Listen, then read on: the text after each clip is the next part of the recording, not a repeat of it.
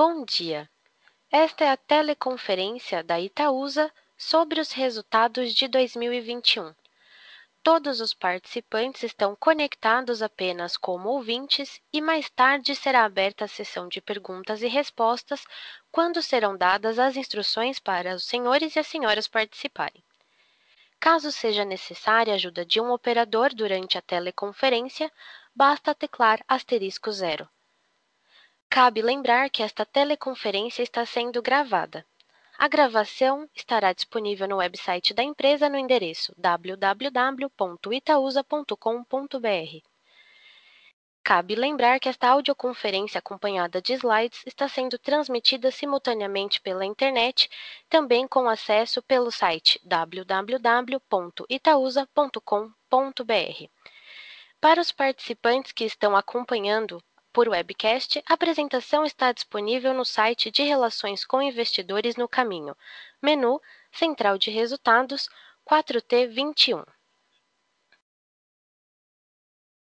Antes de prosseguir, gostaria de esclarecer que eventuais declarações que possam ser feitas durante esta teleconferência relativas às perspectivas dos negócios da companhia, bem como projeções, metas operacionais e financeiras relativas ao seu potencial de crescimento constituem-se em previsões baseadas nas expectativas da administração em relação ao futuro da Itaúsa.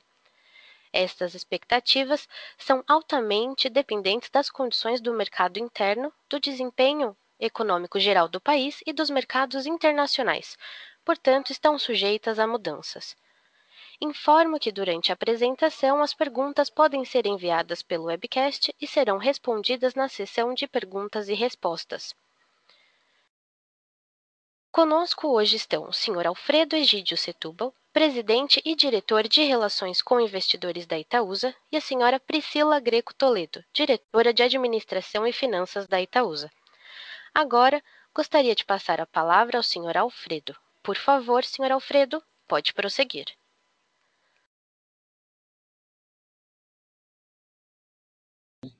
Bom dia a todos, prazer participar aqui com vocês novamente da apresentação dos nossos resultados trimestrais e o resultado anual de 2021.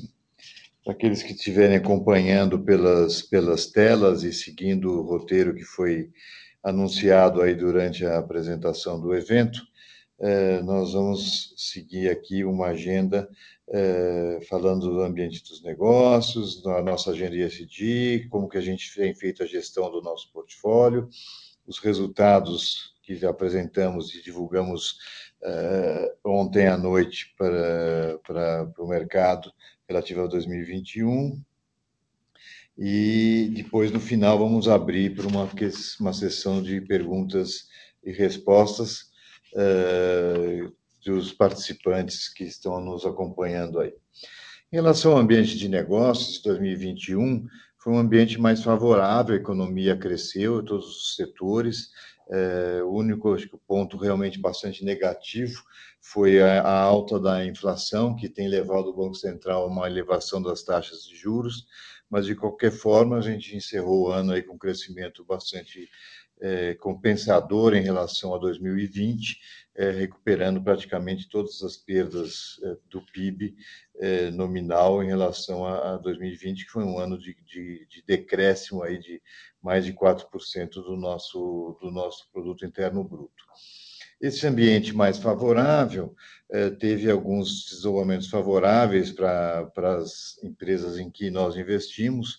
A gente pôde ver um crescimento bastante forte do, do Itaú Unibanco na área de crédito, nossa carteira de crédito atingiu aí um trilhão de reais, é um número bastante significativo que mostra o empenho do banco em apoiar as empresas e as pessoas físicas é, nos seus, nas suas necessidades de, de capital é, para fazer os seus negócios, seus investimentos, enfim, para os seus é, financiamentos pessoais, compra de veículos e, e, e compras imobiliárias aí para as pessoas físicas. Né?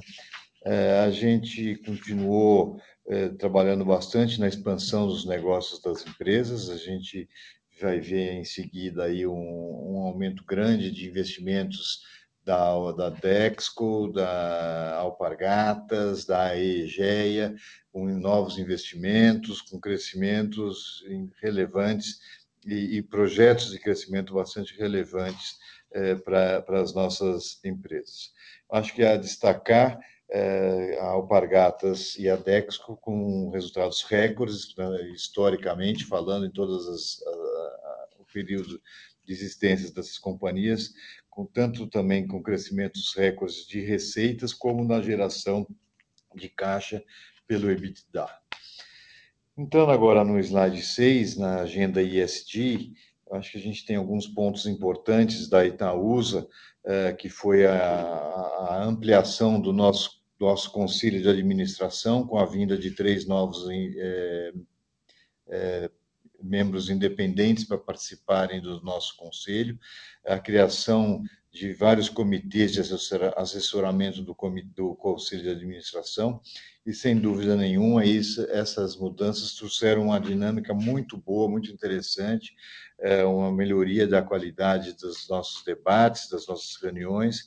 Eu acho que foi uma decisão acertada a ampliação do nosso Conselho de Administração é, para, para esse momento que a companhia está vivendo, em termos de novos investimentos, desinvestimentos, é, aproveitando aí diversas oportunidades que a economia tem mostrado.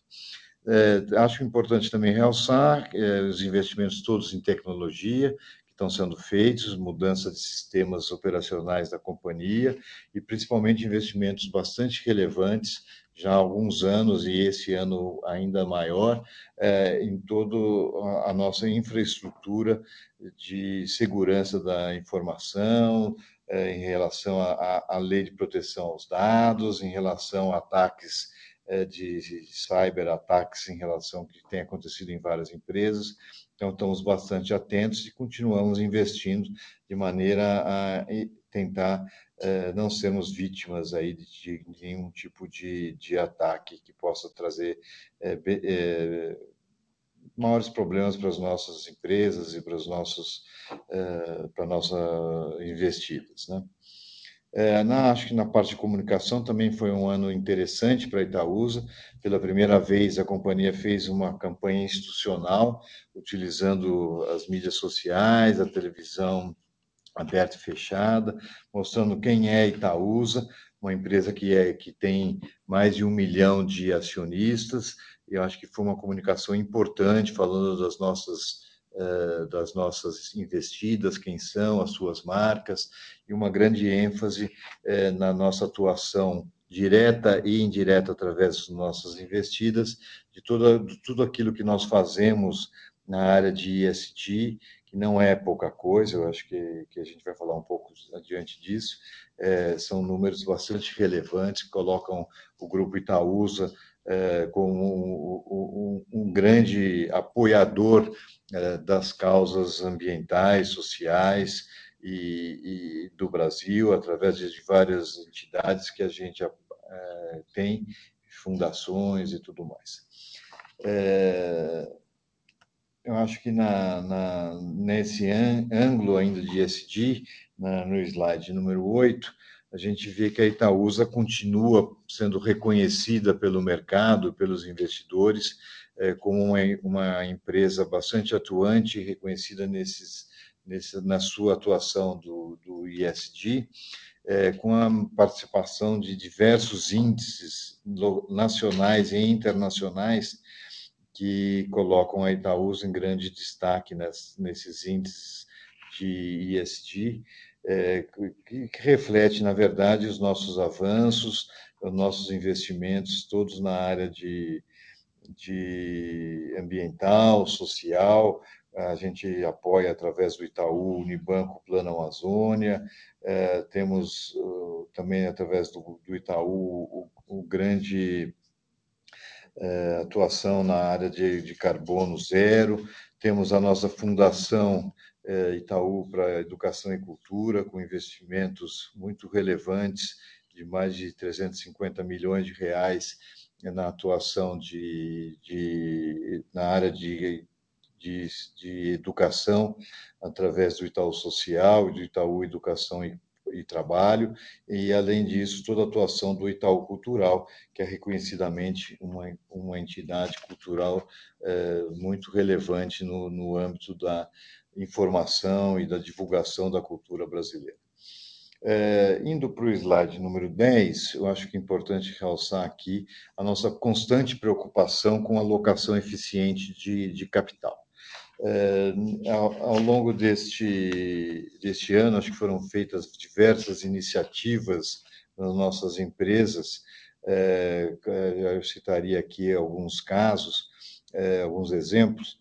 Nós temos na NTS um aumento de participação, a NTS nossa distribuidora de gás natural, comprou a, participação remanescente da Petrobras no seu capital, ela comprou para a tesouraria, com isso a gente teve um aumento de participação é, para 8,5% do capital da NTS, é, eu acho que foi uma grande oportunidade da companhia alocar seu capital e usar o seu fluxo de caixa é, para essa transação e amortização dessa transação.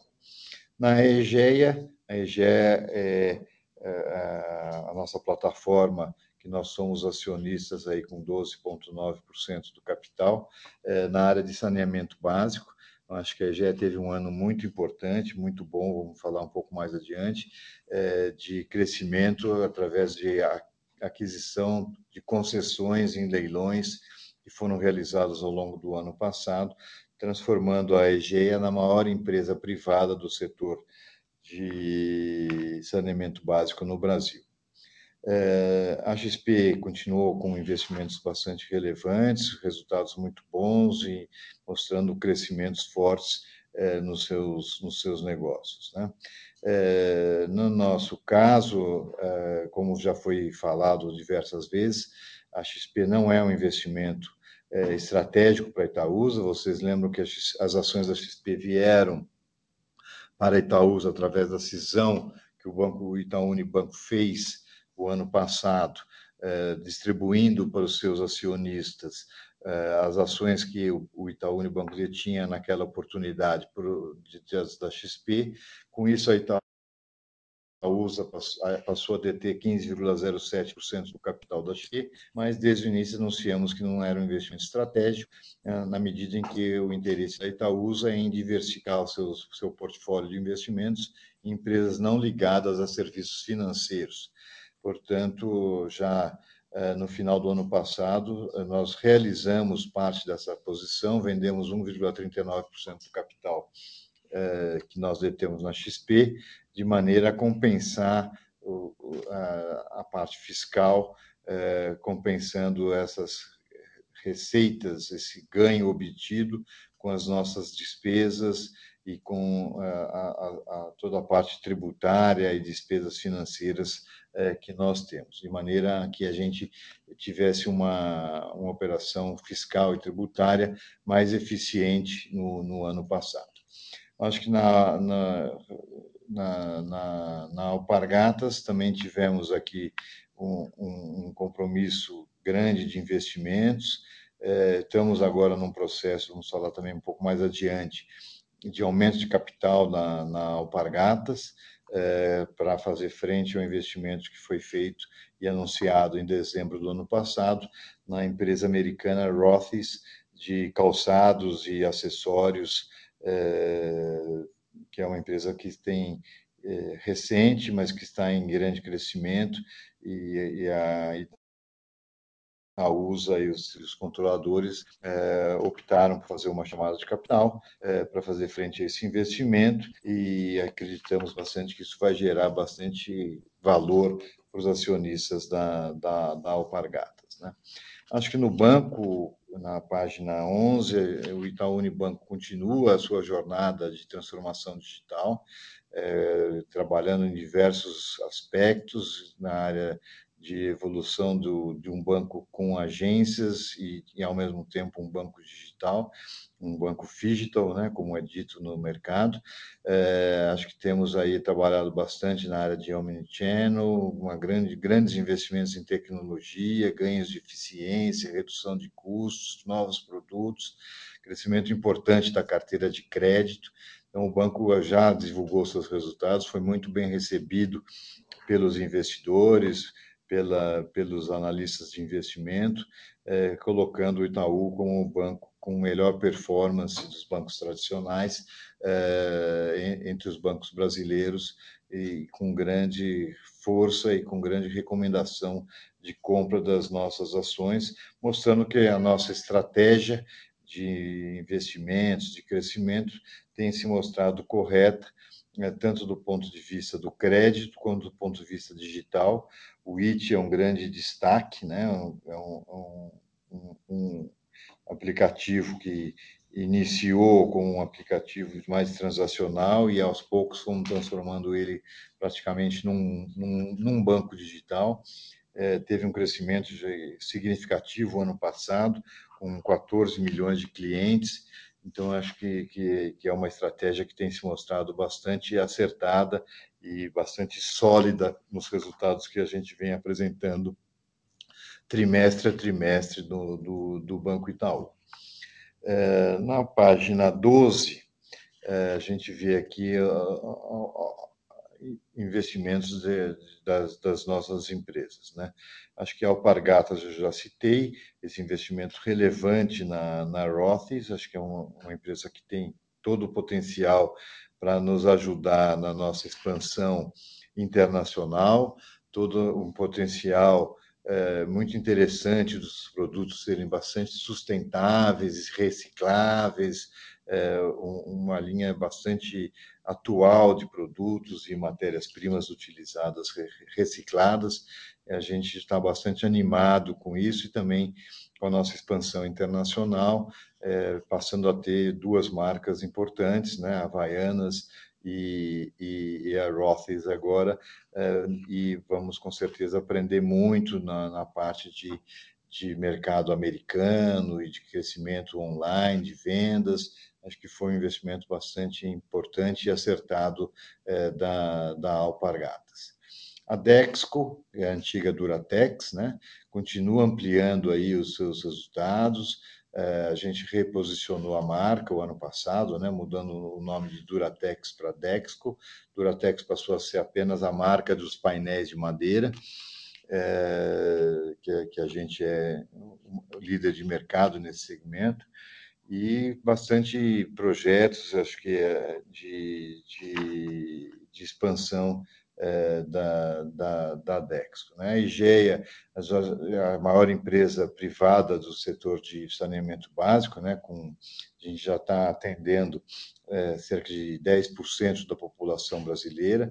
O ano passado, acho que o grande destaque foi o sucesso da participação da IGEA nos, nos blocos de leilão de venda da SEDAI, que era a empresa de saneamento do estado do Rio de Janeiro, e a, a EGEA comprou dois dos quatro lotes ofertados, e com isso ela dobrou a sua capacidade de atendimento e se tornou a maior empresa é, privada de, de, de, saneamento básico no Brasil. Né? A Copa Energia, é, acho que o ano foi um ano de integração, né? um ano em de busca de sinergias após a compra pela Copagás da, da Liquigás, da, da, no, na, na, oferta da, da Petrobras, e com isso acho que foi um ano importante de integração, busca de sinergias, acho que todo o business plan é, desenhado para a operação da Copa Energia, que é o novo nome da companhia que abrange essas duas marcas, Copagás e Liquigás, é, foi bastante bem sucedido é, e nos, nos prepara aí ao longo dos próximos anos para a Copa Energia ser uma empresa é, bastante relevante no mercado de energias renováveis, à medida em que a gente vá, vai amortizando as dívidas contraídas para a aquisição da, da, da, da Liquigás. Na página 14, a gente vê os, os destaques maiores de resultados de cada uma das nossas investidas, começando aqui pelo Banco Itaú Unibanco. Acho que um resultado excepcional, como eu já coloquei, muito forte, muito sólido, muito recorrente, é um, um, um, um ROI aí em torno de 20%, uma carteira de crédito, que eu já disse, de 1 trilhão, é a maior carteira de crédito entre todos os bancos brasileiros. É, acho que a gente tem aqui destaques importantes de crescimento do IT, né, que eu já comentei, o Banco Digital aí com 14 milhões de clientes, sendo que a, a grande maioria, mais de 80% desses clientes que abriram conta no IT são clientes que não são novos clientes, são clientes que não eram da base de clientes do Itaú Unibanco em nenhum produto. Então isso mostra também um, um belo encaminhamento da, do IT como uma alternativa é, para os para o mercado eh, financeiro de um banco eh, digital também oferecendo produtos e, e, e, aberturas de conta e produtos com sem tarifas, enfim, é um banco que vai também concorrer aí dentro da área de segmentos de bancos digital. É, acho que é importante realçar também é, a, a, nossa presença no crédito imobiliário, foram 46 bilhões de reais que a Unibanco deu de crédito o ano passado, um crescimento muito relevante em relação a 2020, de, de mais de 128%. Então, acho que a gente vem atuando aí de maneira forte no crédito, apoiando as empresas e as pessoas físicas no atingimento dos seus objetivos. Né? Na área ISD, a gente anunciou um comprometimento do Itaú Unibanco nos próximos anos de 400 bilhões de reais para projetos ligados à, à, à atuação ambiental e social dos nossos clientes, e desses 400 bilhões, 43% já foram alocados ao longo do ano passado. É, um outro destaque também aqui na área social, como eu comentei, é, o Itaú é, é, é o grande apoiador de causas sociais, de educação e culturais, e, ao, longo do ano passado, o nosso investimento foi de 761 milhões de reais, quer dizer, um investimento bastante grande, com certeza nos coloca entre os grandes é, doadores e apoiadores de causas no mundo inteiro. Aqui são quase 150 milhões de dólares, e isso, a maior parte desses recursos são recursos não incentivados, são recursos próprios de endowments da nossa Fundação Itaú para Educação e Cultura, que abrange o Itaú Social e Itaú Cultural, o Instituto Unibanco, também tem seu próprio endowment, já criado já há muitos anos, de forma que a gente, de fato, tem um papel importante, uma atuação importante eh, na área social, cultural e ambiental, é, de forma que é, é, faz parte aqui do nosso DNA esse apoio à sociedade brasileira, principalmente ligado à educação e cultura, que são segmentos que necessitam de uma complementação relevante do setor privado em relação ao, que é feito pelo setor público. Né? É, na página 15 temos a, a XP, acho que a XP, como eu comentei, tem tido resultados bastante relevantes, um ROI aí de 28%, crescimentos importantes é, que ela vem apresentando na, na, sua carteira de crédito, produtos de seguro, previdência, enfim. É, a companhia vem crescendo, mas como nós já colocamos, não é um investimento é, prioritário, estratégico para nós, e à medida que tivermos oportunidade de uso desse capital, nós vamos reduzindo a, a nossa participação é, no capital da, da, XP. Na página 16, a gente vê aqui é, os destaques da Alpargatas. Né? A Alpargatas teve um ano excepcional, é, foi um ano recorde de vendas e criação de, de, caixa, geração de caixa pelo EBITDA, foram anos recordes. A companhia cresceu é, bastante na área internacional, atingimos um número recorde de 31 milhões de pares é, vendidos. É, a exportação já passou de, de 25%, que vinha nos últimos anos, para mais de 30% esse do ano passado. Então, a nossa estratégia de expansão internacional também vem, vem apresentando aí é, algum sucesso e um, e um crescimento e vamos continuar nessa direção. Acho que é importante na gestão de capital é, o desinvestimento final né, da, que nós tínhamos na Mizuno, que é aquela fabricante de tênis que nós vendemos, a licença de produção aqui no Brasil, e da Osklen também é, vendemos a, a, a, nossa participação de 60% é, no mercado. É, com isso, nós encerramos o ciclo de desinvestimento da companhia, né? Foi um ciclo longo, aí ao longo desses últimos anos, desde que a Itaúsa e a, e a família Moreira Salles, através da BW, compraram o controle da companhia. Fizemos uma série de investimentos de marcas, marcas secundárias, um grande total desinvestimento na Argentina, que era uma operação bastante grande da, da Alpargatas, e com isso passamos a focar totalmente no, na, na, na, marca Havaianas, através dos, das, dos chinelos, de acessórios, roupas, enfim, ampliando a gama de produtos de Havaianas. E agora, como foi anunciado, a compra de 49,9% do capital da Rothes, que é uma empresa internacional, americana, de calçados, e que a gente está bastante animado aí com, com o crescimento dela.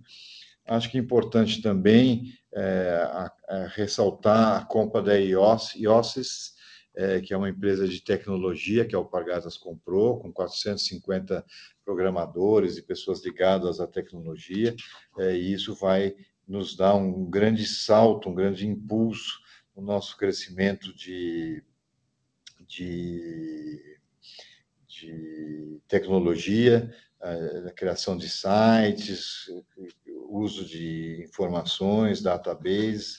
Acho que foi uma aquisição bastante importante, bastante estratégica no nosso crescimento. A gente quer, além das lojas físicas, também ter uma participação relevante, principalmente no mercado internacional, eh, das nossos produtos, eh, tanto da linha Havaianas e agora também eh, da Rhodes. Né? Então, acho que foi, foi um momento importante. A companhia foi recorde de geração de caixa, isso possibilitou a distribuição de 240 milhões de reais relativo ao exercício do ano passado e também investimentos eh, que a gente pretende fazer eh, ao longo de 2022 eh, de 600 milhões de reais, que é a expansão da capacidade fabril da Alpargatas, da linha Havaianas, a gente precisa aumentar a capacidade de produção para fazer frente ao programa de investimento, de expansão da marca, tanto no Brasil quanto no exterior. Né? É, indo para o slide 17, é, falando da Dexco, a gente vê destaques importantes aqui da Dexco ao longo do ano. primeiro foi a mudança de marca corporativa, né, de Duratex para Dexco, como eu já comentei. Acho que a gente teve um, um crescimento importante de resultados, é, um lucro líquido recorrente de 1,1 bilhão. Acho que isso gerou um ROI recorrente de 20,8%, que é recorde para a companhia, uma geração de caixa aí de, de 2 bilhões de reais. Anunciamos grandes investimentos ao longo de, dos próximos anos de 2,5 bilhões de de reais em melhorias operacionais, automação, nova fábrica de revestimentos cerâmicos, enfim, uma série de, de iniciativas importantes. E continuamos ativos na área de M&A, é, através do nosso fundo Duratex Venture Capital, é, onde a gente fez várias aquisições desse fundo, com a participação importante no Brasil ao Cubo, na Urban, na Noa, além dos investimentos feitos é, diretamente pela Dexco na ABC da Construção, que é uma rede de material de construção que vem em grande expansão. É, nós compramos uma participação aí de 10%, e da Castelato, que foi anunciada no final do ano passado, que é uma empresa que vem complementar a nossa linha de produtos de banheiro. Ela é a empresa líder e muito sofisticada na linha de produtos de concreto para uh, de cimento para banheiro, pias, enfim, uma, painéis de parede, enfim, uma, uma questão que complementa é, a, a, nossa linha de produtos DECA e que vai com certeza ter uma expansão estando dentro da Dexco, é, usando toda a sua força, a sua capilaridade de distribuição, ela poderá crescer bastante. Né? Acho importante realçar que o nosso investimento de, na área de celulose, da LD Celulose, deve entrar em operação já no mês que vem, mais para o final do mês que vem, quer dizer, dentro do prazo combinado, dentro do prazo previsto dessa, desse grande investimento que foi feito pela Duratex junto com a Lenzing, uma empresa austríaca, é, que, que, que, que, é a nossa parceira nesse projeto. E realmente fantástico a gente conseguir, mesmo com toda a adversidade de, da pandemia e tudo mais, nós cumprimos o, o cronograma é, e também é, cumprimos o budget de, do investimento de 1,3 bilhões de, de, de, dólares. Então, acho que estamos bastante contentes e aí já vamos ter, ah, no início, do final de março, o início das operações e acreditamos que já uma, uma operação plena é, a partir do, do, segundo semestre deste ano, é, desse grande investimento que foi feito. Na EGEA, eu acho que na página 18 a gente já falou, acho que o grande destaque foi ah, o investimentos grandes, principalmente na, na aquisição da, do, do, do, dos lotes no, no, Rio de Janeiro, é, acho que foram muito importantes. A companhia tem é, gerado bastante caixa, a companhia tem crescido os seus resultados e ela, como eu já disse, é a maior empresa atualmente no setor de saneamento básico, setor privado, e tem aí um, índices de alavancagem de 2,76 vezes o, o, o, nosso EBITDA, um, um crescimento aí, é, um, uma redução em relação ao ano passado da dívida, e acho que a companhia continua muito bem posicionada aí para os próximos leilões que, que vão ocorrendo ao longo do, do ano aí é, para fazer frente aos desafios da nova lei de saneamento básico que foi aprovada pelo Senado e pelo Congresso brasileiro. É, na página 19, acho que destaque aqui para a Copa Energia. É, como eu já falei, o ano passado foi um ano de, de integração das duas companhias, da Copa Gás e da, da, da Liquigás. Foi um ano bastante desafiador em termos de custos, à medida em que a Petrobras fez diversos aumentos de custo e o repasse desses aumentos não foi imediato, foi ao longo do, do, do tempo, em função aí da queda de renda da, da, da, de parte dos consumidores da, companhia. É, mas, de qualquer forma, a gente fez aí o, o, o business plan, é, imaginado durante o processo de aquisição da, da companhia, venda de ativos, sinergia, redução de quadro. Acho que, que foi um ano desafiador, mas foi um ano bastante positivo eh, da, da companhia e esse ano, com certeza, será um ano de consolidação e de, de crescimento eh, da Copa da Copa Energia. Da NTS, que já falamos, acho que o grande destaque foi o crescimento das, das receitas e resultados, e principalmente o, o, a compra por parte da companhia eh, da, da, do investimento da Petrobras, dos 10% remanescentes da participação dela na, na capital.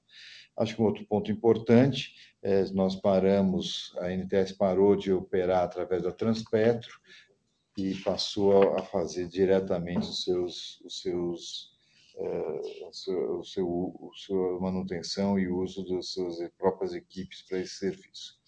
Entrando aqui na, na página 22, na, na, na, área de resultados da própria Itaúsa, acho que foi um ano excepcional. Como nós vimos, todas as empresas tiveram desempenhos recordes, desempenhos bastante positivos, crescimentos importantes nas suas áreas de atuação. Com isso, a Itaúsa reporta um ganho, um lucro de 12,1 bilhões no ano, um crescimento de 68%, um ROI recorrente de quase 20%, uma dívida líquida de 3,8 é, bilhões, que é baixa ainda, é, ela cresceu em função das debêntures que nós emitimos no mercado para aquisição da nossa participação na Copa Energia e na EGEA. Enfim, mesmo com tudo isso, o, o, a, a, dívida ainda se encontra em um patamar muito, muito confortável. É, a destacar o dividend yield, acho que com os dividendos, com os JCPs declarados para pagamento no, no próximo dia 11 de março, a gente fecha o, o exercício de, de 2021 é, com um dividend yield de 6%, que já é um crescimento em relação ao ano anterior, voltando aí a companhia a ter um dividend yield atraente para os nossos investidores. Né? É, na estrutura de capital, na página 23, a gente vê é uma, é, como eu comentei, a nossa dívida é muito baixa, ela representa apenas 5% do nosso, do nosso passivo total, é, basicamente numa dívida emitida de debêntures, a gente pode ver no, na página 24 é, o cronograma desses vencimentos de debêntures. Nós temos uma dívida com prazo médio de 5 anos e 7 meses, que é bastante confortável, e um custo médio dessa dívida de CDI mais 1,56% ao ano. É, agora, em abril, a gente deve fazer a primeira amortização da nossa debênture, que foi emitida aí para aquisição das ações da NTS, é, então a gente deve amortizar a primeira parcela de 400 milhões agora nesse primeiro semestre é, dividendos, a gente continua com a prática de repassar os dividendos é, recebidos do Itaú Unibanco, é, mas esse ano, em função das vendas da, de ações da XP e o resultado positivo que essas vendas geraram, nós estamos pagando um dividendo acima daquele que o banco pagou. A Itaúsa está pagando, nós recebemos 2,9 bilhões de dividendos, principalmente do Itaú Unibanco, mas as outras empresas também vêm pagando dividendos é, importantes, crescendo aí a, a sua a sua geração de, de caixa aqui para Itaúsa através de dividendos, e nós estamos pagando é, 3,6 bilhões de reais acima dos 2,9 bilhões que nós recebemos nesse ano. Com isso, a gente tem um payout de 31% do resultado, né? lembrando que o mínimo é de 25%, é, e isso tudo leva a esse dividend yield que eu comentei de 6%. É, os nossos investimentos é, somam 100 bilhões de reais, a gente vê isso na página 26, é, a valor de mercado, a valor justo, é, e a companhia continua com um desconto que a gente considera ainda alto, de 21,5%, quer dizer, a companhia no final do ano valia 79 bilhões de reais na bolsa, contra um, contra um valor de ativos de, de 100 bilhões. Então, a gente continua achando esse desconto exagerado, acho que esse desconto deveria ser muito menor, até porque todas as empresas vêm apresentando resultados e retornos e ROIs muito altos, eh, não vemos uma justificativa muito válida para esse desconto, mas, enfim, eh, o mercado é que tem que fazer a precificação deles.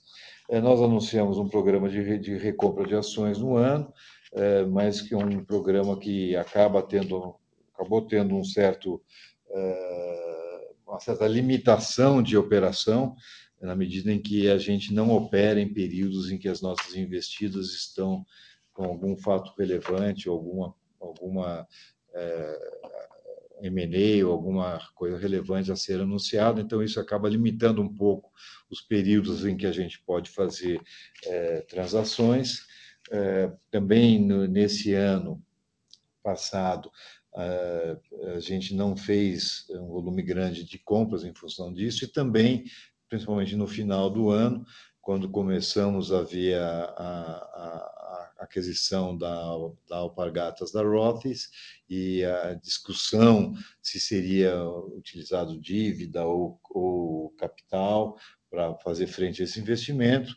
Então, nós seguramos as compras, o investimento, de, a Itaúsa vai fazer um investimento já anunciado aí de cerca de 800 a 900 milhões de reais, a depender aí da, das sobras das ações que, que tiverem no processo de, de oferta pública.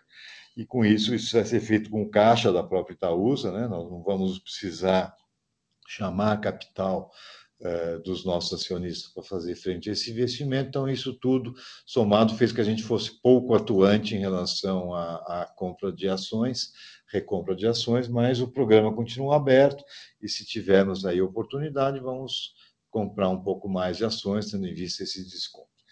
Bom, era isso que tínhamos aqui para apresentar para vocês. Acho que um ano muito bom, um ano forte em todas as empresas, é um ano forte também da Itaúsa, nos seus processos internos, na sua governança interna, no conselho, na diretoria. Então, acho que foi um ano bastante bom, muito, estamos muito felizes com os resultados que a gente apresentou. Acho que a gente tem conseguido fazer boas alocações e gerar valor para os nossos acionistas através desses investimentos que vêm gerando retornos bastante significativos para a Itaúsa. Com isso, eu encerro aqui a apresentação e a gente abre aí para perguntas que vocês tenham para mim e para Priscila, que estamos aqui a postos para responder as questões que vocês possam ter. Muito obrigado.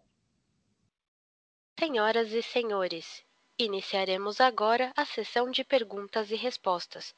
Para fazer uma pergunta, por favor, digite asterisco um. Para retirar a sua pergunta da lista, digite asterisco dois. A nossa primeira pergunta vem do senhor Jason Mollin, do Scotiabank. Olá, bom dia para todos. Alfredo, obrigado pela apresentação. Minha primeira pergunta está relacionada a se Itaúsa espera mudanças nos impostos que a Itaúsa deve pagar direta ou indiretamente por meio de suas companhias de investimento.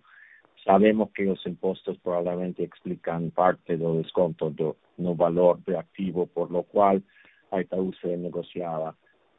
Seria valioso ouvir seus comentários.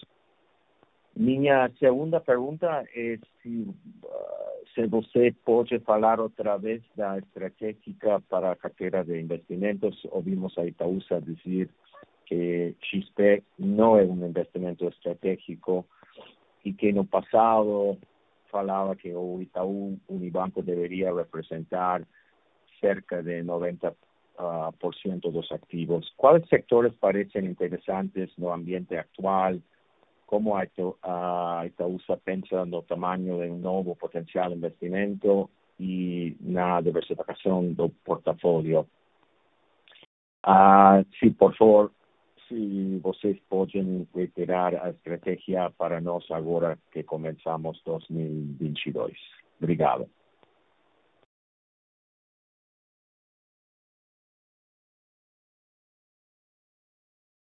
Bom dia, Jason. Prazer em falar com você. Obrigado por participar aqui novamente da nossa conferência de resultados.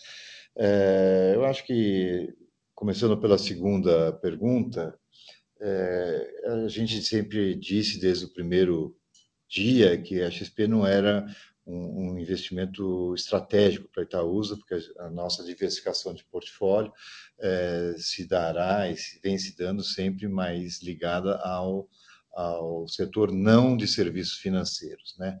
Então, a gente entende que o banco é investimento enorme, e continuará sendo, de longe, o maior investimento da Itaúsa, até pelo tamanho do banco e pelo tamanho da nossa participação no banco, né? Então, a gente entende que o banco, per si, já é investimento superrelevante na área de serviços financeiros, né? Então, a nossa ideia é ir reduzindo essa participação. O ano passado, nós reduzimos em 39%, para fazer compensação de despesas que a holding tem, per si, né, de PIS, COFINS, despesas próprias, despesas do JCP, que foram declarados, enfim. A gente fez essa venda de maneira a compensar as receitas e de maneira que a gente tivesse planejamento fiscal e tributário que minimizasse qualquer pagamento de tributos por parte de imposto de renda, por parte da holding, né? Com isso, naquele momento, não havendo nenhum investimento, nada programado, a gente declarou JCP adicional de 1.1 bilhão de reais e distribuímos esse resultado parcial dessas vendas para os nossos investidores. Ao longo dos próximos anos, a gente tem necessidade de fazer vendas também adicionais para fazer frente a essas despesas e esse uso de venda das ações da XP para compensar as despesas da holding, as despesas tributárias, enfim. Então, ao longo desse ano, a gente deve fazer novas vendas de ações da XP de maneira a maximizar os nossos resultados e reduzir ao máximo possível os impostos que a gente tem para pagar e também repor um pouco o caixa que a gente está utilizando agora, ainda nesse mês, para fazer frente ao investimento na Alpargatas, como eu disse, é um investimento que a gente estima, dependendo aí das sobras das ações ordinárias, em torno aí de R$ 900 milhões. Em termos de novos investimentos, a gente continua avaliando aí o setor de energias renováveis, setor de concessões. Acho que são setores que a gente vê como oportunidade para a Itaúsa fazer investimentos sólidos, investimentos de boa performance, de boa geração de caixa, que paguem dividendos. A gente entende que são setores ainda possíveis que a gente possa entrar ao longo dos próximos anos, ou esse ano, ou se tivermos alguma oportunidade. Então, a gente continua atento às oportunidades de M&A e continuamos vendo isso como uma oportunidade de alocação de capital, se a gente tiver, seja por uso de vendas de ações da XP, de caixa que possa ser gerado através dessas vendas, seja por dívida, né? Como eu comentei, a dívida é baixa, a gente entende que a gente pode ir a níveis bem superiores de endividamento, mantendo os ratings que nós temos das empresas de rating. A gente tem espaço aí ainda grande para isso, então nós vamos ver qual é o melhor uso desse capital gerado pela venda potencial de ações da XP, seja distribuição de dividendos, como fizemos no ano passado, JCP, seja por aquisição de participações em empresas. Nós vamos avaliando a própria recompra de ações, a gente está com um programa em aberto, acho que, como eu disse, tem uma oportunidade, a gente entende que o desconto, que é a sua primeira pergunta, é alto. Enfim, a gente procura mostrar para os investidores os resultados e os investimentos que a gente tem feito nas empresas em que a gente tem investido. Os retornos desses investimentos têm sido muito bons, as empresas vêm crescendo, apresentando ROIs bastante positivos, muito, em alguns casos, até superior ao que o próprio Itaú Unibanco apresenta. Então, a gente entende esse desconto como um desconto exagerado, a gente entende que esse desconto deveria ser menor. Então, a gente trabalha com comunicação, com transparência, mostrando ao mercado que os nossos investimentos têm feito sentido, a gente tem feito uma boa alocação de capital para isso e, com isso, procurar que esse desconto se reduza. Ele já foi muito maior, ele já chegou a 28%, 29% aí alguns anos atrás, hoje ele gira em torno de 21%, mas a gente entende que esse desconto ainda é exagerado. Mas, enfim, é o que é e vamos continuar aqui trabalhando e mostrando resultados para os nossos investidores, distribuindo dividendos e fazendo investimentos que gerem valor para todo mundo.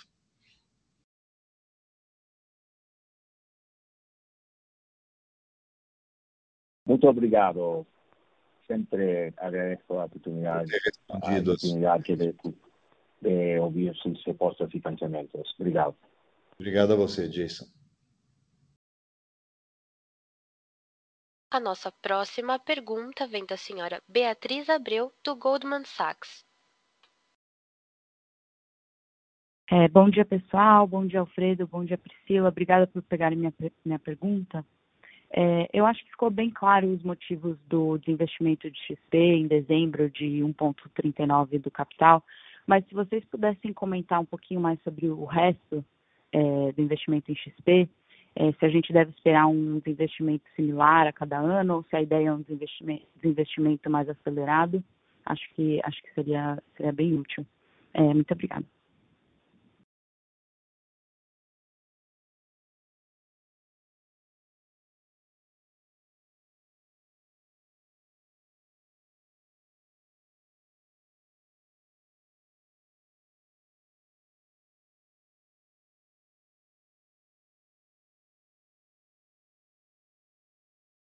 Companhia tem. Lembrando que a gente tem uma ineficiência fiscal de PIS e COFINS, de dividendos que a gente recebe principalmente do Itaú Unibanco, JCP, né, que tem que tem recolhimento, tem uh, recebe pela IUPAR, a IUPAR repassa para Itaúsa, isso tudo tem uma ineficiência. Nós temos dívidas uh, que têm gerado custos financeiros mais altos em função da alta da taxa de juros, da taxa Selic.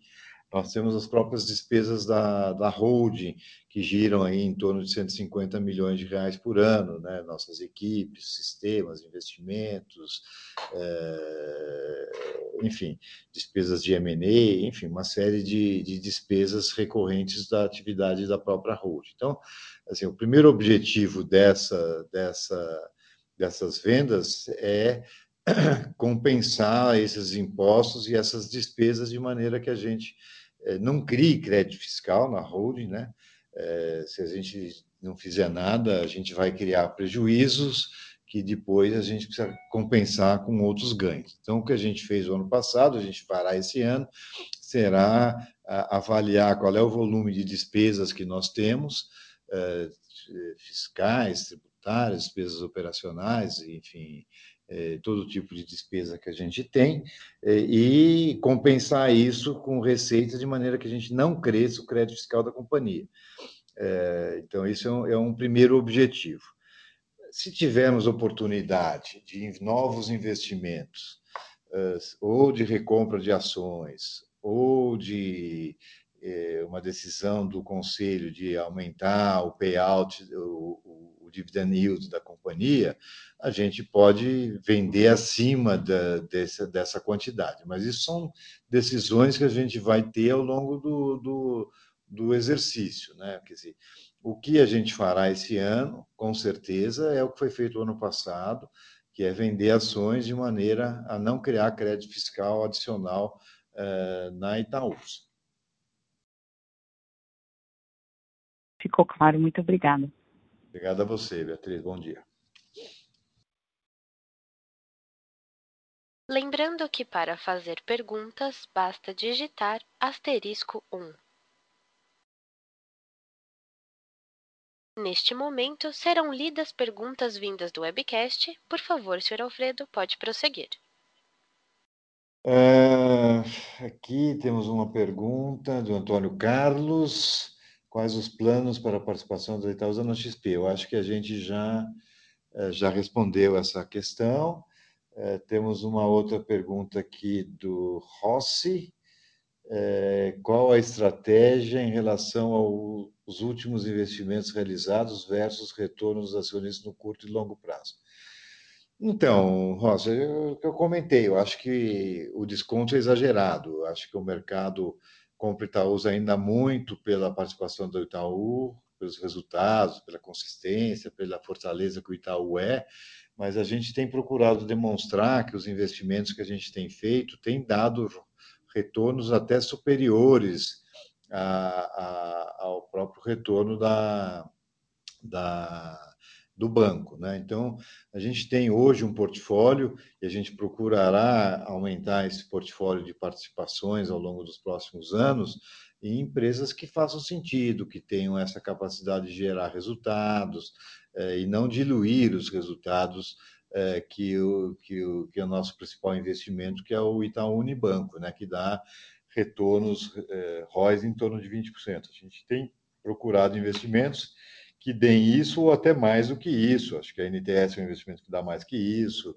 a, a própria Dexco tem dado deu mais que isso ano passado, a Alpargatas. Então, a gente tem é, feito investimentos que não são é, dilutivos, né? vamos dizer assim, dilutives, usando uma palavra em inglês, é, do nosso lucro por ação. Então, acho que o que se pode esperar são investimentos sólidos, empresas líderes, empresas importantes. Gente quer criar na Itaúsa um portfólio de empresas que, no seu conjunto, mostrem a importância da Itaúsa em diversos setores de atuação, com empresas líderes, empresas sólidas, empresas com sócios operadores é, que conhecem os seus mercados de atuação, que possam pagar dividendos, que possam gerar caixa para Itaúsa, porque a geração de caixa da Itaúsa essencialmente se dá através dos dividendos recebidos das nossas empresas. Então, o que se pode esperar é retornos compatíveis com, com é, o, o, retorno do nosso principal investimento, que é o Itaú Unibanco. E a gente tem procurado e temos conseguido é, fazer esses investimentos para os acionistas, é, muitas vezes alavancado, que ajuda a melhorar o retorno, né? alavancado, quer dizer, através de dívida, que procura melhorar esse retorno para os acionistas. Então, acho que que os, os nossos investidores devem esperar é um, empresas boas, com bons retornos, bons dividendos, na medida do possível vão pagar mais dividendos do que aquilo que a gente recebe do banco, é, de maneira que a gente tenha sempre um dividend yield é, adequado em, em relação à, taxa de juros e ao, e ao crescimento é, é, da nossa holding. Né?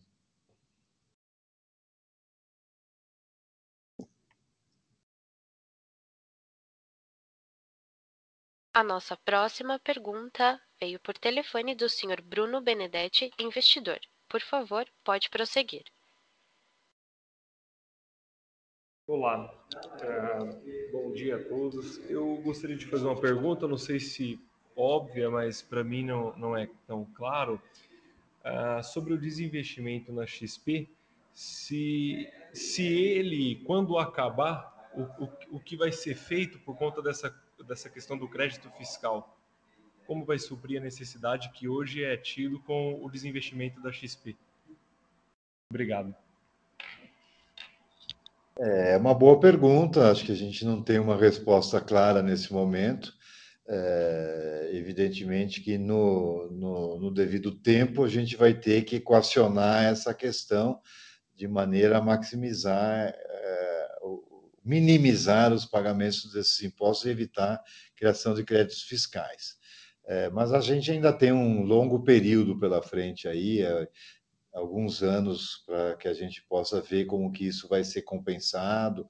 Pode ser compensado também com aumentos de receitas, dividendos de outras empresas, redução da dívida, tá certo? É um caminho também é, possível. É, que a gente tenha menos despesas, enfim, acho que, Bruno, é, é uma questão ainda a ser debatida e equacionada em função das oportunidades ao longo dos próximos anos, e, e, das realidades fiscais e tributárias e de receitas que a gente vai ter para frente. Mas não é um problema ainda de curto prazo, mas você tem razão, a pergunta não é óbvia, não, é uma boa pergunta, mas ainda não temos uma visibilidade clara daquilo que como que a gente vai compensar isso tudo no futuro, tá? Muito obrigado pela, pela atenção e pela resposta. Obrigado, Bruno. Bom dia. A nossa próxima pergunta vem do Sr. Marcos Santos, da Itaúsa. É, eu gostaria, em primeiro lugar, bom dia a todos. Eu gostaria de saber a visão para a distribuição de dividendos futuros, haja vista que parece que nesse ano foi um pouco decepcionante. Obrigado. Bom dia, Marcos. É... Eu não diria que foi decepcionante, eu acho que a gente teve dois anos, acho que 2018 e 2019, se eu não me engano, em que o banco distribuiu entre 80% e 95% do seu resultado. Né? Então, isso gerou uma certa distorção e a, e a nossa prática de repassar esses dividendos gerou um, um dividend yield muito alto. Né? É, nesse momento, o banco é, tem distribuído 25% do seu resultado. Né? Então, houve, uma, houve esse pico, vamos dizer assim, que o banco distribuiu 45%, 50%, 80%, 95% do seu resultado. É, acho que é, a distorção veio mais desse momento do que de qualquer outra coisa. Né? Hoje o banco distribui 25%, é, o banco tem uma, uma política de capital mínimo para fazer frente à sua expansão dos seus negócios, principalmente ligados a crédito. Hoje o banco opera dentro do acima dos limites regulatórios do Banco Central, em, do, do ponto de vista de capital, mas abaixo ou em linha, não abaixo, em linha com o que o Conselho de Administração aprova como capital mínimo é, para o banco. Então, a gente, por exemplo, a gente o Banco Central eh, diz que o capital mínimo regulatório que uma instituição financeira deve ter é em torno de 11,5% mais ou menos de capital. Eh, o Conselho do Banco, o Itaú Unibanco, diz não, é isso que o Banco Central pede como mínimo, mas nós, conselheiros, nós, acionistas e tudo mais, entendemos que esse capital mínimo é de, de 13,5%. Então, há uma diferença. Hoje, o banco está operando a 13,5%.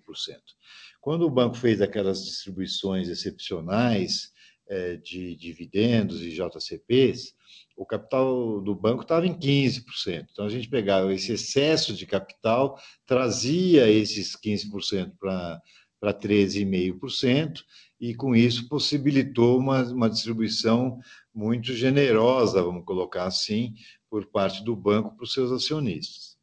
Nesse momento, essa não é a realidade. A realidade é que nós estamos a 13,5%, a carteira de crédito vem crescendo, então isso é o maior uso de capital que o banco tem, por exigência, e isso tem feito com que o banco não gere excesso de capital para fazer distribuições adicionais. Tá? É, o que vai acontecer é que o banco vem crescendo os seus resultados e isso leva a um aumento de, de de levará a um aumento novamente de distribuição de resultados.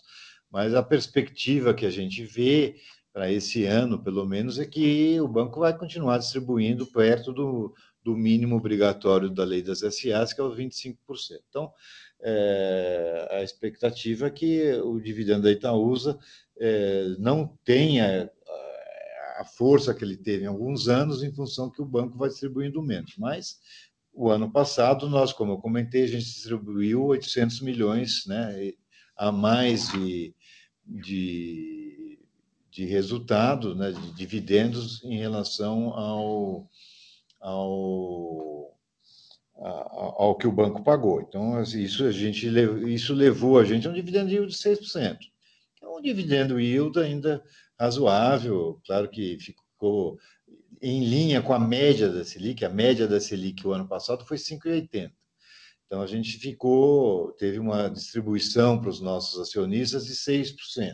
Então ficou em linha com a Selic média.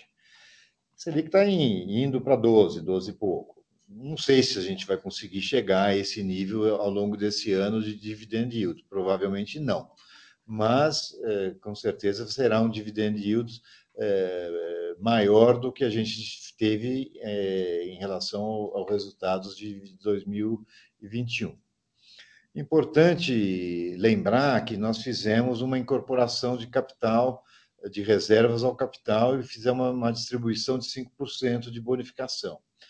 É, é, é, importante, já que tem muita gente ouvindo, e nós estamos aqui num período de, de declaração de imposto de renda, é, que a gente atribui ao acionista, a, a cada ação, um valor é, nessa bonificação. Esse valor atribuído pela bonificação deve ser incorporado pelos acionistas ao custo que ele tem das ações é, da, da, da, da Itaúsa. Então, se você comprou ação, vamos dizer, hipoteticamente, o seu custo é de 100 reais, você tem que pegar o custo atribuído na bonificação, que eu não me lembro agora qual é o número, 18, é, 18 reais por ação. Então, se você tem 10 ações é, a um custo de, de 100 reais, você tem que pegar cinco ações novas, multiplicar por 18 reais, então dá 90 reais, e somar ao seu, ao seu custo. Então, isso é um benefício também que a companhia fez, é uma distribuição não em dinheiro, mas é uma distribuição de capital que foi feita pela Itaúsa para os seus acionistas. Então, o acionista deve incrementar o seu custo na declaração de imposto de renda desse ano agora pelo valor atribuído às novas ações, tá? Então é um benefício também que deve ser levado em consideração é, quando a gente calcula todos os proventos que a companhia fez. Você, o acionista, pessoa física, é, terá menos imposto de renda a pagar quando realizar o seu investimento na Itaúsa. Então é importante é, entender esse processo de bonificação e do custo atribuído por cada, por cada ação, porque isso é, é, de uma certa forma, um provento que a companhia distribuiu para os seus acionistas. Tá? Ok, muito obrigado pelos esclarecimentos. Obrigado a você pela participação e pela pergunta. Bom dia. A nossa próxima pergunta vem do Sr. Olavo Artuso, do UBS. Ah, obrigado, Satobo, por receber minha pergunta. É, eu tenho, na verdade, recebido, ah, quando a gente conversa um pouco sobre a Itaúsa, né, com, com, com os investidores, eu tenho recebido, geralmente, de vez em quando, alguns temas, ah, principalmente relacionados a essa ineficiência fiscal, mas muito ligado à reforma tributária. Tá? Então, eu queria só ouvir de você sobre esse tema, que a gente bem sabe a ano de eleição, e, enfim, independentemente de como está esse cenário de pesquisa, há muitas incertezas ainda para o ano que vem. Então, o que eu queria ouvir de você, até para ajudar a responder isso para os investidores que têm me questionado sobre como que, que fica a, essa questão a, quando a gente trata da, do JCP, né, a, das discussões sobre o fim do JCP, e também sobre a criação do imposto, né, do CBS e a incidência dele a, sobre, no caso, a receita que a Itaúsa a, recebe, né, via os proventos. Então, eu só queria ouvir de você um pouquinho isso para tentar também ajudar a, a, essa base de investidores que às vezes me questiona sobre isso e até para a gente ter uma atualização, né, de lá para cá, de como estão essas questões. Obrigado. Obrigado você, Olavo. Eu acho que é uma pergunta interessante. Claro que a gente não tem as respostas eh, absolutas, porque a, a lei eh, não foi aprovada ainda pelo Senado, então a gente não sabe o que, que vai ser eh, aprovado ou não, pode até nem ser aprovado em algum momento, possa ter uma mudança. Mas o que está aprovado hoje na Câmara são, é um, são três coisas, basicamente. Né? Um aumento uma redução do imposto de renda da pessoa jurídica, portanto, a Itaúsa, eh, se tiver que pagar imposto de renda em função dos seus planejamentos tributários, teria uma alíquota menor de imposto de renda. Eh, o fim do JCP e a tributação dos dividendos quando distribuídos para as pessoas físicas eh, finais. Então, o dividendo, o imposto de renda seria menor na pessoa jurídica, é, o JCP seria extinto, então aumentaria o, o imposto, o resultado da, da Itaúsa, né, na medida em que a gente não teria a dedutibilidade do JCP no nosso resultado, então o lucro aumenta, o imposto diminui. Então, isso é um efeito é, que, que na lei aprovada na Câmara a gente teria. Portanto, a gente teria um aumento de lucros, em tese, dependendo, claro, da, dos resultados dos, das nossas investidas. É, e o dividendo seria tributado, que hoje ele é isento, né? É, em 15%. Então, os acionistas, pessoas físicas que receberem dividendos, vão pagar 15%. É, que eles já pagam no, no JCP, né? Só lembrando, o JCP é tributado em 15%. Então, assim, é uma conta, é uma conta complexa de fazer, mas eu diria que para a Itaúsa, o efeito nela própria é positivo. Uma redução, um aumento de lucro uma redução de imposto. Para o acionista, é, há um aumento da carga tributária é, do dividendo que hoje não tem, só tem sobre o JCP, que ele recebe líquido. Então, assim, vamos ver o que vai ser aprovado, mas olhando a Itaúsa em si isoladamente, o efeito é positivo no resultado dela. Não, muito obrigado, Mr. Tebão. Me ajudou bastante. É complexo mesmo o tema. Não, justo, a gente entende isso, mas, de novo, acho que é ouvindo de você, principalmente sobre essa atualização, acaba ajudando bastante que a gente se situar nessa questão. Muito obrigado. Obrigado a você. Olá. Com licença, encerramos neste momento a sessão de perguntas e respostas. Eu gostaria de passar a palavra ao Sr. Alfredo para as considerações finais. Obrigado a vocês aí pela participação. Tivemos um número recorde aí de participantes aí por todos os canais e por todas as vias. É, feliz com os resultados. Acho que a gente mostra solidez. Todas as empresas, como eu pude demonstrar ao longo da apresentação, resultados bastante sólidos, em crescimento, em expansão, aproveitando as oportunidades. É, vamos seguir nessa linha, fazendo novos investimentos é, que tragam retorno e criem valor para os acionistas. É, vamos fazer isso de uma maneira bastante criteriosa, como a gente sempre faz, e temos mostrado isso ao mercado, é, e vamos criar esse portfólio de participações, que ao longo do tempo será um portfólio bastante relevante dentro do, da, da holding. Claro que o Itaú Unibanco sempre será a maior empresa, de longe, a maior participação, é, mas a gente continua muito confiante na, no desempenho futuro do banco, os resultados que a gente vem apresentando têm mostrado que a nossa estratégia no banco tem se mostrado correta. Então, estamos bastante confiantes aqui com o futuro da companhia, com o futuro dos investimentos e bastante felizes aqui com a nossa base de acionistas que já está aí em quase 950 mil pessoas diretamente acionistas da, da Itaúsa, pessoas físicas, fora os acionistas indiretos através dos fundos, fundos de pensão, seguradoras e tudo mais. Então, estamos bastante felizes, confiantes e esperamos continuar contando com a confiança de vocês eh, na nossa estratégia de crescimento e de expansão dos negócios da companhia. Obrigado pela atenção, pela participação e estaremos aqui no, no nosso próximo conference call uh, para apresentar os nossos resultados, que espero que sejam bastante positivos, como esse que a gente apresentou nesse momento. Bom dia a todos e obrigado pela participação. A teleconferência da Itaúsa está encerrada. Agradecemos a participação de todos e tenham um bom dia.